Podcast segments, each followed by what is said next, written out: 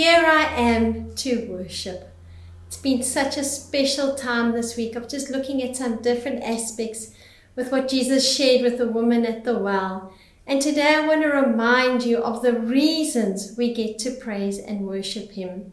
I love Psalm 103, verse 1 to 2. It says, Bless the Lord, O my soul, and all that is within me. Bless His holy name. Bless the Lord, O my soul, and forget none of his benefits. We saw yesterday how our spirit is completely brand new when we give our lives to Jesus.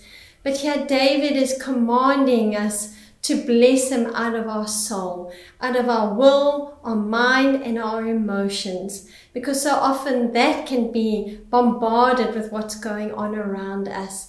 And so he's saying, Come on, soul, Tune into your spirit. Know what's inside of you and let it come out. This isn't a worship where we're getting outside coming in. This is choosing to let the inside come out.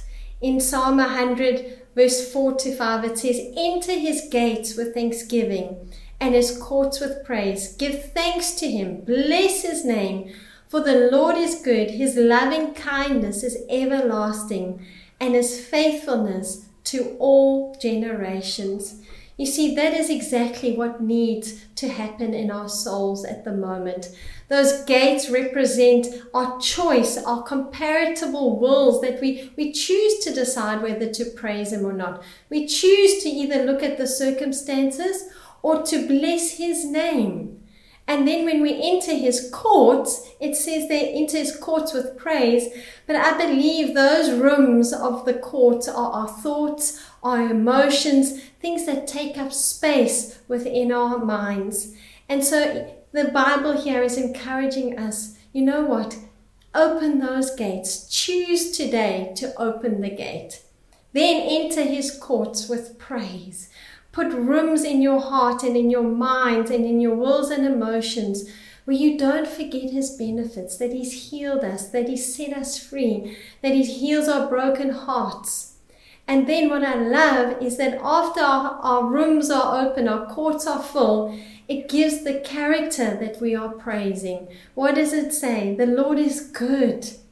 His loving kindness is everlasting and his faithfulness is to all generations. I don't know about you, but just meditating on that makes me want to have a praise party. That makes my heart full, it makes my spirit exciting. Then you don't have to force me to come and worship. It's something that just happens naturally.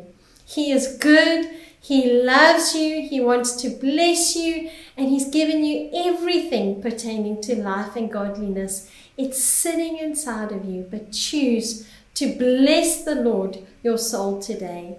Go and make a choice as to who's coming into your gates and courts today. But always remember you are highly favored and deeply loved.